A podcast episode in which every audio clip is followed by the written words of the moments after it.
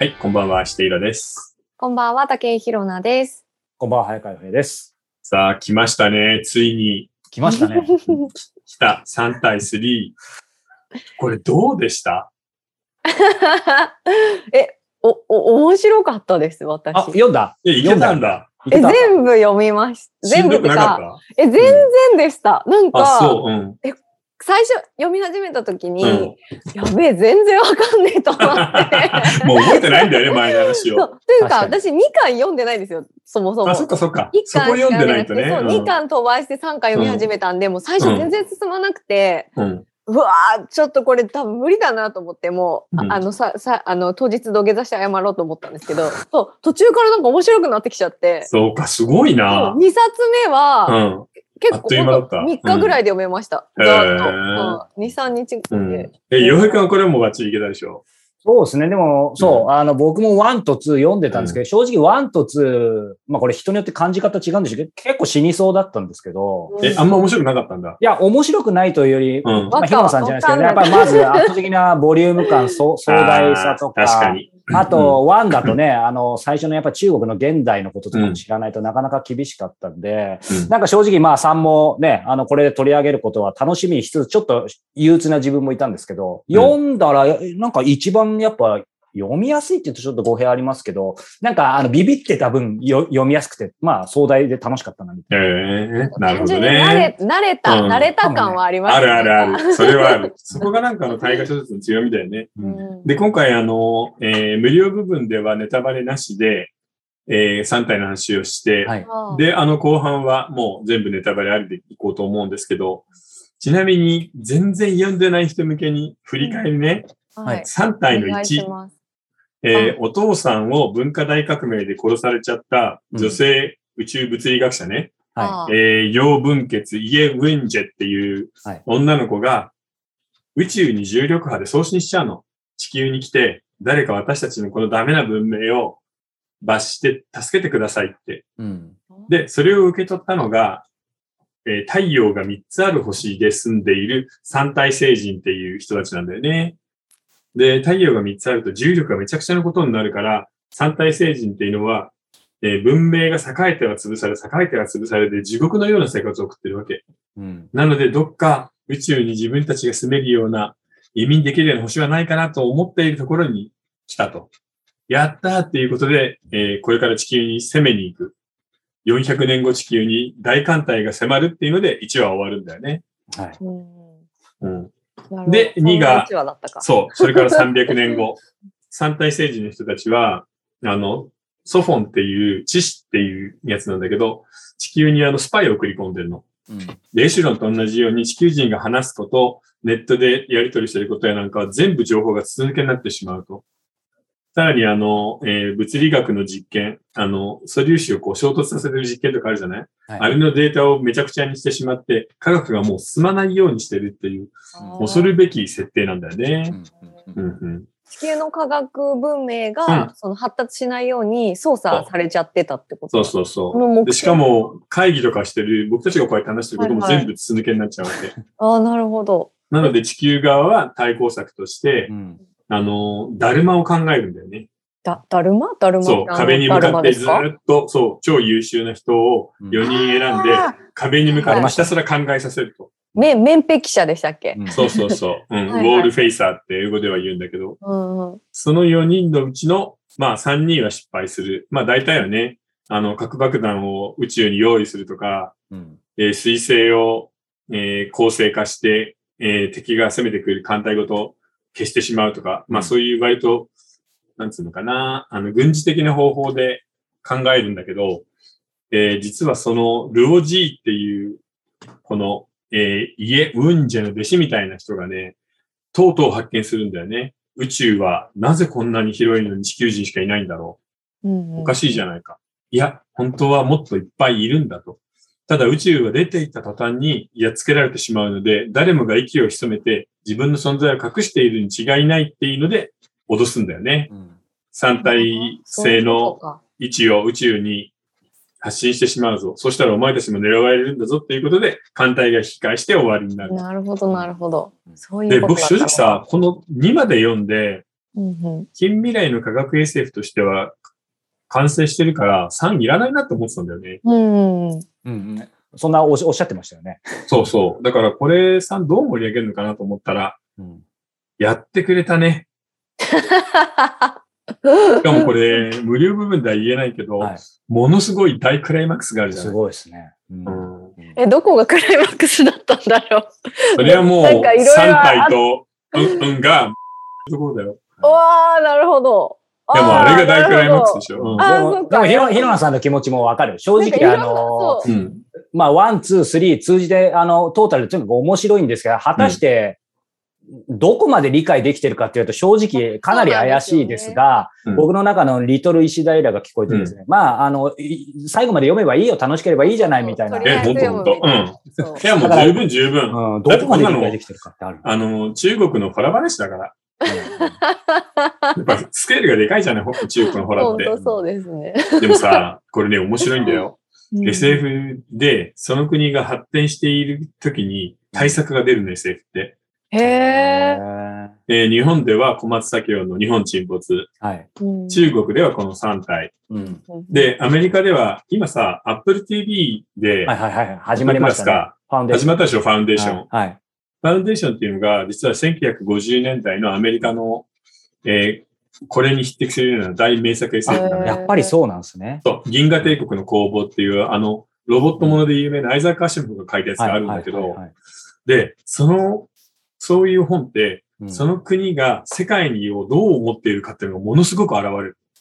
なるほどそういうことなんですね。そう、日本沈没は、まあ、1970年代でこれから世界にどんどん羽ばたいて、うん。もっと成長していこうっていう時に、はい。えー、プレートテクトニクス、要するに地球の核がこうやって沈み込んでしまって、日本が全部沈んで、あの、ユダヤ人みたいにうん。地球中にバラバラに散らばっていくって話なのよ。うんで、まあ日本は滅んじゃうんだけど、人は生き残るって話。で、銀河帝国の攻防は、銀河帝国は栄えている今。はいでもその中でむ矛盾を見つけた天才科学者、ハリー・セルダンっていうのが、このままだと銀河帝国は潰れて、その後暗黒の時代が3万年続く。スケールでかいでしょ、こっちと一緒で。ないですね。その3万年続く暗黒時代を短縮して数百年にするために、人間の知識の全てを集めて百科事典を作ろうって言い始めるわけ。そして銀河帝国に対抗するファウンデーションっていう秘密の組織を作って人類を救おうっていう話なの。これでもすごくわからない？第二次大戦直後、ヨーロッパは荒廃している。これからもうダメになっていく世界。ーはい。で、自分たちは百科事典を持っていて、知識があってファンデーションであるアメリカ。うん。で、アメリカが世界を救うっていう話なわけ。あなるほど。あ、よくうんアメリカが好きそうな感じのスそうそう。そして3体っていうとトさー、リーですね。もうこれはもうもろあれじゃない。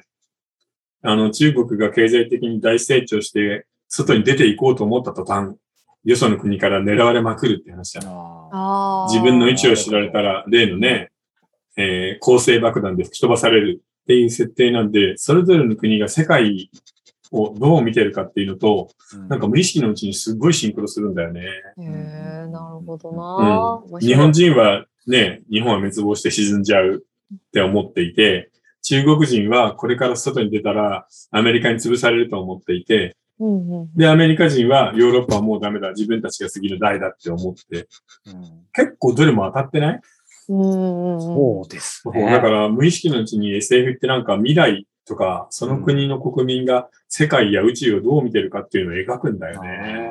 でもなんか、うん。今回、あの、その世界 SF 作家会議っていうのがあるみたいで、うんうんうんで、それで、あの、この間、その今年やったやつか去年か、YouTube で結構公式で上がってて、うん。その龍磁金が出てて、うん。であの、大森ののぞみさんとかでしたっけ、大森さんね。なんかインタビューしてたりとか、いろいろ見ると、やっぱりその、まあ僕はそのちょろっと見ただけですけど、今、イラさんがおっしゃってる、うん。なんかことがやっぱよくわかって、まさにその龍磁金が今世界をどう見てるかとか、うん。なんか中国どう見てるかとか、コロナどう見てるかみたいな、なんか、え作家さんと、まあ作家の仕事ってまさにイラさんもある意味そういうところがあるのかもしれないですけど、うんなんかよりあの SF なんで本当に今後の世界とか宇宙のことをうんなんかすごい視点で見てるな、みたいな。ただまあちょっと、えーなんか言ってた？いや、ちょっと全部見てないんで。共産党に関しては何も言ってないでしょ。そうそう。あと、なんか、うん僕ちょっとそこの一部分見ただけなんで、うんあの、これ、リュウ、リュウジキンさんを、あの、なんだろう、あの、良くも悪くも言うわけじゃないんですけど、なんかコロナのところで、うんあの、その節をちょっと見たときに、なんかコロナは、我が国か僕の中ではなんか去年の5月でもう終わってるんですよね、みたいなことを言ってて、まあまあそうなのかもしれない。その続き見てないんで、ちょっとそこだけ切り取ると彼に、あのね、あんまりあれじゃないですけど、なんか、うん。どう考えてんだろうな、みたいな、なんかよくも悪くもちょっとミステリアスなうん。感じでしたけど、そう。いや、理系のオタクだから、大して考えてないんじゃない？まあで、実際中国では本当にそんな影響なかったからね。うん、そうそう。うんなんかそ、えそんな感じでした。5月で終わってるって言うと思わなかった。去年うん。の。まあ、圧倒的に抑え込んだからうな。んだからそれはまあ、共産主義のいいところだけど、でも、聞いた？中国で英語の授業がなくなるって話。あこの間おおっしゃってやってましたよね。ニュースでも。いや、考えたらすごいよね。すごいですね。本当ちょっとなんかどこに向かってるのかわかんないですよね。もう本当そうそうそう内へ内へ向かってますよね。外に。うん。だからそういう国だから、こんな自由に書けるのも、ちょっとこれからは難しいかもしれない。そうですよね。うんなんか。あの、厳しくなると思うな、締め付けが SF とか漫画とかでさえ。だって、あれですもんね。まあそういう意味では元々のこの3体の1作目も確か、今はね、全部、あの、多分統一されてますけど、うんなんか中国版とね、海外版だと、あの、章立てを変え、順番変えてるってありましたもんね。そうだね。文学の話がね、扱うのが難しいので、うん今またあの、毛沢東万歳に戻っちゃったから、文学はね、もう歴史の汚点と世界中の人は思ってるけど、うん。中国ではまあやむを得なかったみたいな感じになっちゃってるからね。まあ、学校の生徒が校長を殺すとかってすごい話だからね。うん。確かにそうですね。確かに。え、ちなみになんですけど、うん。私ちょっと、あ、さっき2巻読んでないって言ったと思うんですけど、うん。あの、2巻で、その地球の、あの、うん。その、えっ、と、文明を、うん。その、遅らせる理由、うんで、結局その3体たの人たち、3体文明の人たちはうん、地球を乗っ取って自分がそこに住まうっていうふうに想定してたわけじゃないですか。そうそうそうそう。うんなのに、なんでその文明をおお遅らせるっていう？だから要は、素粒子の実験とかを進めると、核物理学とかさ、そっちの方が進んで、宇宙船とかを作って、外に出られるようになってしまうとまずいなってことなんだよね。しかも科学って爆発的に進歩するじゃない。うんはいですねえ、あの自分たちの宇宙船が地球に来るまで400年かかるんだから、その間に地球の文明が爆発的に進歩して自分たちより上のレベルになったら、戦争したら負けちゃうよねっていう話なの。ああ、そういうことだから遅らせたいわなのあんまり進進みすぎたりしても困るってことそう、だから超高速宇宙船を作るみたいなことはダメだよっていうことなの。へえ。え、で、2巻の終わりでどうやって終わったんで、終わったんでしたっけ？だから2巻の終わりでは、うんいや、宇宙は実は、えー暗黒の森林である黒暗森林って言うんだけど、独特の言い方で。はいはい。その中で、みんな銃を構えて隠れている。自分の位置が見つかった途端に、撃たれて死んでしまうから。そそういう話なのああ、それでこっちに入っていくわけですね。そう、それで、だから地球、あの、もしお前たちが攻めてくるなら、うん、三体成形の宇宙での座標を全宇宙に発信するっていう。ああ、脅しをかけて。しかもその前に実際に一回やってるんだよね。ある星の座標を宇宙に送信したら、その星が何年か後、爆発して消えるの。はいはいはい。で、脅しをかけてるんだよ、本当の。自自分たちにこれができるぞ、お前たちのこれもやるぞって言って、引き返していくっていう話。あなるほど。あの、あ、そういうことか、そういうそう、こと、その後の続きだから、一回ちょっと平和になったじゃん、ここの。そうそう、そうなんですよ。三巻目のそうそうなんですよ前半で。でもここでね、あの、ルオジーっていうあの、うん。なかなかのやつから女の子に移っちゃうんだよね。なんて言うんだっけ、名前。チェンシン。もう呼び方がね。そう、このチェンシンっていう女の子がさ、最後まで生きてるんだけど、なんかはっきりしないんだよね。そう。なんか、ひどいですよね、この子。ひどい。あのー世界が滅んで自分だけ生き残るっていうね。そう。しかもなんか、うん。あの、ちょっといろいろあるじゃないですか、あの男性に対して。あのそうそうそう男性がかわいそう。周りがかわいそうだよな、結構ちょっとな。うん。ものすごいわがままな、なんか中国の女の人って感じだけどね。ああ、まあ確かにそうですかもしれないですね。いやそう面白いねまあじゃあ早くネタバレをししたいね話したいですね。あれこれ話したいいや、もうね、はい太陽系がの場面は本当素晴らしかったね。そうですね。この場面を読む下巻の300ページぐらいのあたりなんですけど、うんね、太陽系シーンは本当ちょっとものすごい面白かった。なんでしょうね。やっぱりまさにも文字だけでここまでね、表現するってやっぱ素晴らしい。いや、この手があったかと思った。ううんうん。ちょっと自分のはい確かに浅はかさに驚きましたけど。ネタバレはじゃあ耐えつつですね、この後そうですねですが、じゃあ、えーご感想、ご質問いただいてますかね。はい。えっと、お便り、まずいただいております。はいえーエンタメ性も求めつつも、えーテンポや間も意識されていて、プロフェッショナルだなと感じます。博識のある皆様で開催されるおとらじ大好きです。という。本当か？かなり、あの、評価していただいてるみたいな。まあね。いや。まあ、でも面白いのは面白いよね。結構中身あるからね。はい。えー次、質問です、えー。20代の女性からいただいています。はい。えー別れたくて別れた相手なのに、うん。別れた後はいつもいい思い出ばかりが蘇ってきて寂しくなったり、うんうん懐かしくなったりします。新しい人に出会っても何かと今までの彼と比べてしまう自分がいて、じゃあなんで別れたんだと自分で分からなくなります。みんな少しな、少なからずそういうことがあるものなのでしょうか？というあの質問なんですこれ女の子だ。だよね。お女、女性です。え、でもヒロさん、このパターンなくない女の子では珍しい？えー、そんなことない男ですよ。性のイメージですよね、ステレオタイプな感じだと。え女性はスパッともう、なんか終わったら全部みたいなイメージいやいは。や、結構私こっちのタイプですね。このあそう17うんはい。へー女の子タイプ。でもみんなそれあるんだけど、あんまりなんか、うんダメだよね。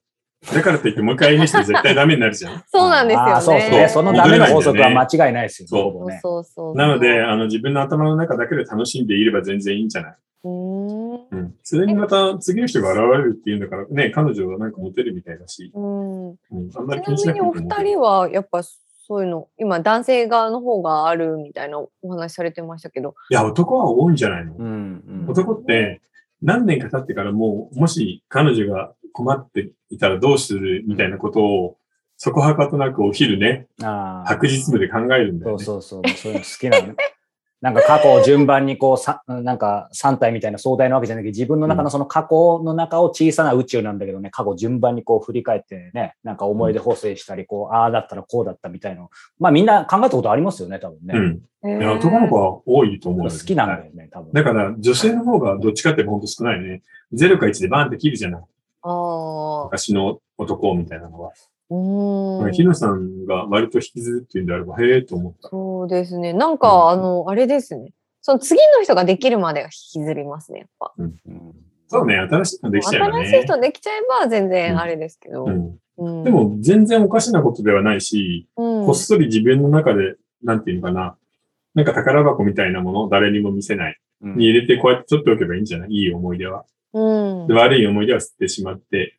ただし、実際に戻ったりは絶ここですよ対しない方がいいね、ポイントはね。ね。うんあある種のもう、だから、あの、ファンタジーというかフィクションとして、あの、楽しむ、うん楽しむとそいううかね。だね。でも、はっきり言って、それもさ、自分の目を通して見てるんで、うん正しかったかかってんすよ。かどうかわかんないよね。まあ、確かに本当はもう全然ダメなやつだったかもしれないしさ。うんなんかこう、今までの彼と比べてしまう自分がいるっていうのがちょっと切ないですよね、なんか。ああ。そそれはでもあれなんじゃない？今の彼がちょっと、こことここがいまいちだなっていうのがはっきり分かって付き合ってるからじゃないのかな？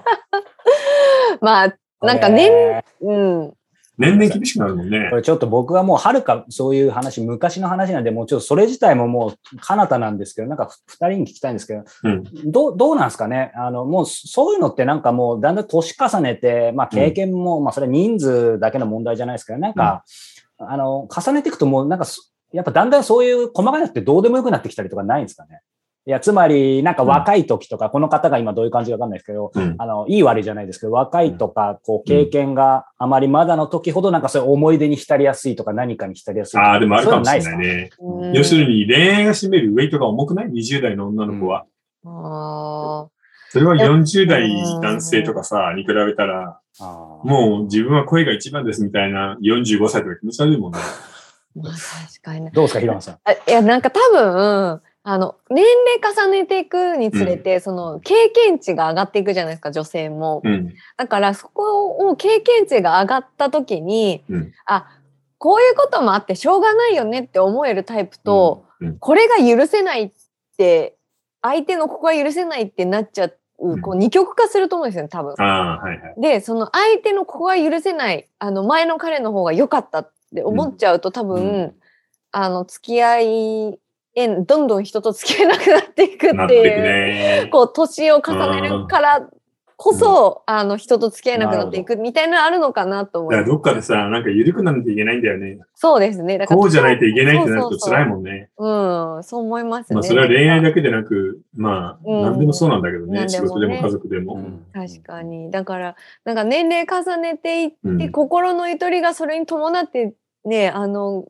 ついていけばい、や、でもそうだけど、ね、いい恋愛ができるなかなかないと思うそうよ。なんですよね。だって今ほら、それを、それこそね、あの、結婚相談所とかさ、うんマッチングアプリとかでは、もうそういう膨大な独身男性、独身女性が山のように溜まってるわけじゃない？いや、本当に。で、なかなかあんまり進まないわけだからね。うんみんなそうなっちゃうんだろうね。うん自分のことは置いといて、年収がいくらだとか、20代の女の子がいいみたいなことを言い始めると果てしないからね。ですようね。ん。えー難しいな、恋愛って、本当。うんでももういいんじゃない？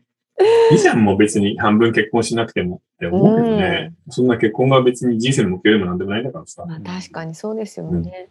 でもなんかこう、やっぱ結婚ししないとか、うん。彼氏がいないうん。から、こう人生損してるね、みたいなやっぱ風潮は、早くなくあるよねなってほしいですよね。なんか、そういうことなんか言う人もいるしね。うん、いますよね。本当ほに。んと。なんか、あの、いつの間にか相談からひなしみ、しみじみしてます。割といつものパターンで。しみじみしちゃいましたね、本当に。うんはい。まあ、あの、少なからずそういうところは皆さん、あの、一人一人あるみたいですね。はい。ありがとうございました。はいはい。では後編は、はい。えー、3体の、えー、まあ、あらすじを含めて全部ネタバレあるんだけど、そねそれでも十分あの、その後読んで面白い話にはなると思うので、うんうんはいはい。ぜひお楽しみに。はい。そしてそうだ。皆さん本編、はいえー有料版の方でね、今日からし新コーナーも始まるということで、ちょっとだけそれも紹介していただけるとそうです。ね。えっ、と、実はですね、もうちょっとなんか本の紹介を、あの、短いスパンでやりたいなということで、今回からあの、えー収録1本につき1回ですね、僕が読んで面白かった本を、まあ3、4分ぐらいで軽くね。あの、一曲一曲ぐらいで紹介しようという、一冊目で選んだのは、羊をめぐる冒険なんですけど、これをあの、有料分の中でちょっと、はいまあ3、4分で紹介したいなと思います。はい。じゃあ、後ほどそちらも。はい。そして、えー今、えーお話ししました番組の続きは、えーこの後、えー YouTube メンバーシップ、えーニコ動、えー、audiobook.jp、3通りでお聞き、えーご覧いただけますとお話ししたいところですが、今回からまた新たな プラットフォームがえ仲間に加わりました。ー、おーえーこれ大変おお待たせした方もいると思いますが、やっとですね、えー今までポッドキャスト、えーまあ、Apple、Spotify で今配信してますけども、その他プラットフォーム含めて、ようやくですね、えー、Apple のサブスクリプションが始まりましたので、おーオトラジの完全版、こちらで、うん。えーお聞きいただくこともできます。これ今僕がつけてるのは、えー Mac の方の画面なので、え ー iOS の方若干 iPhone、iPad 違うかもしれませんが、基本的にあの、ここにサブスクリプションに登録って書いてあったり、エピソードがですね、メンバー限定と普通のものが両方配信されてますので、あの、サブスクリプション入ってくださった方はもうそのまま全部、えー音声の完全版も今後、バックナンバーも含めてお楽しみいただけますので、えー Apple、えー、Podcast、iPhone、えー iPad をお持ちの方はこちらからぜひ、えーチェックしてみてください。はいはい。ということで、えーこの後続きをたっぷり、えー伺い、お話ししたいと思います。それでは、後ほど。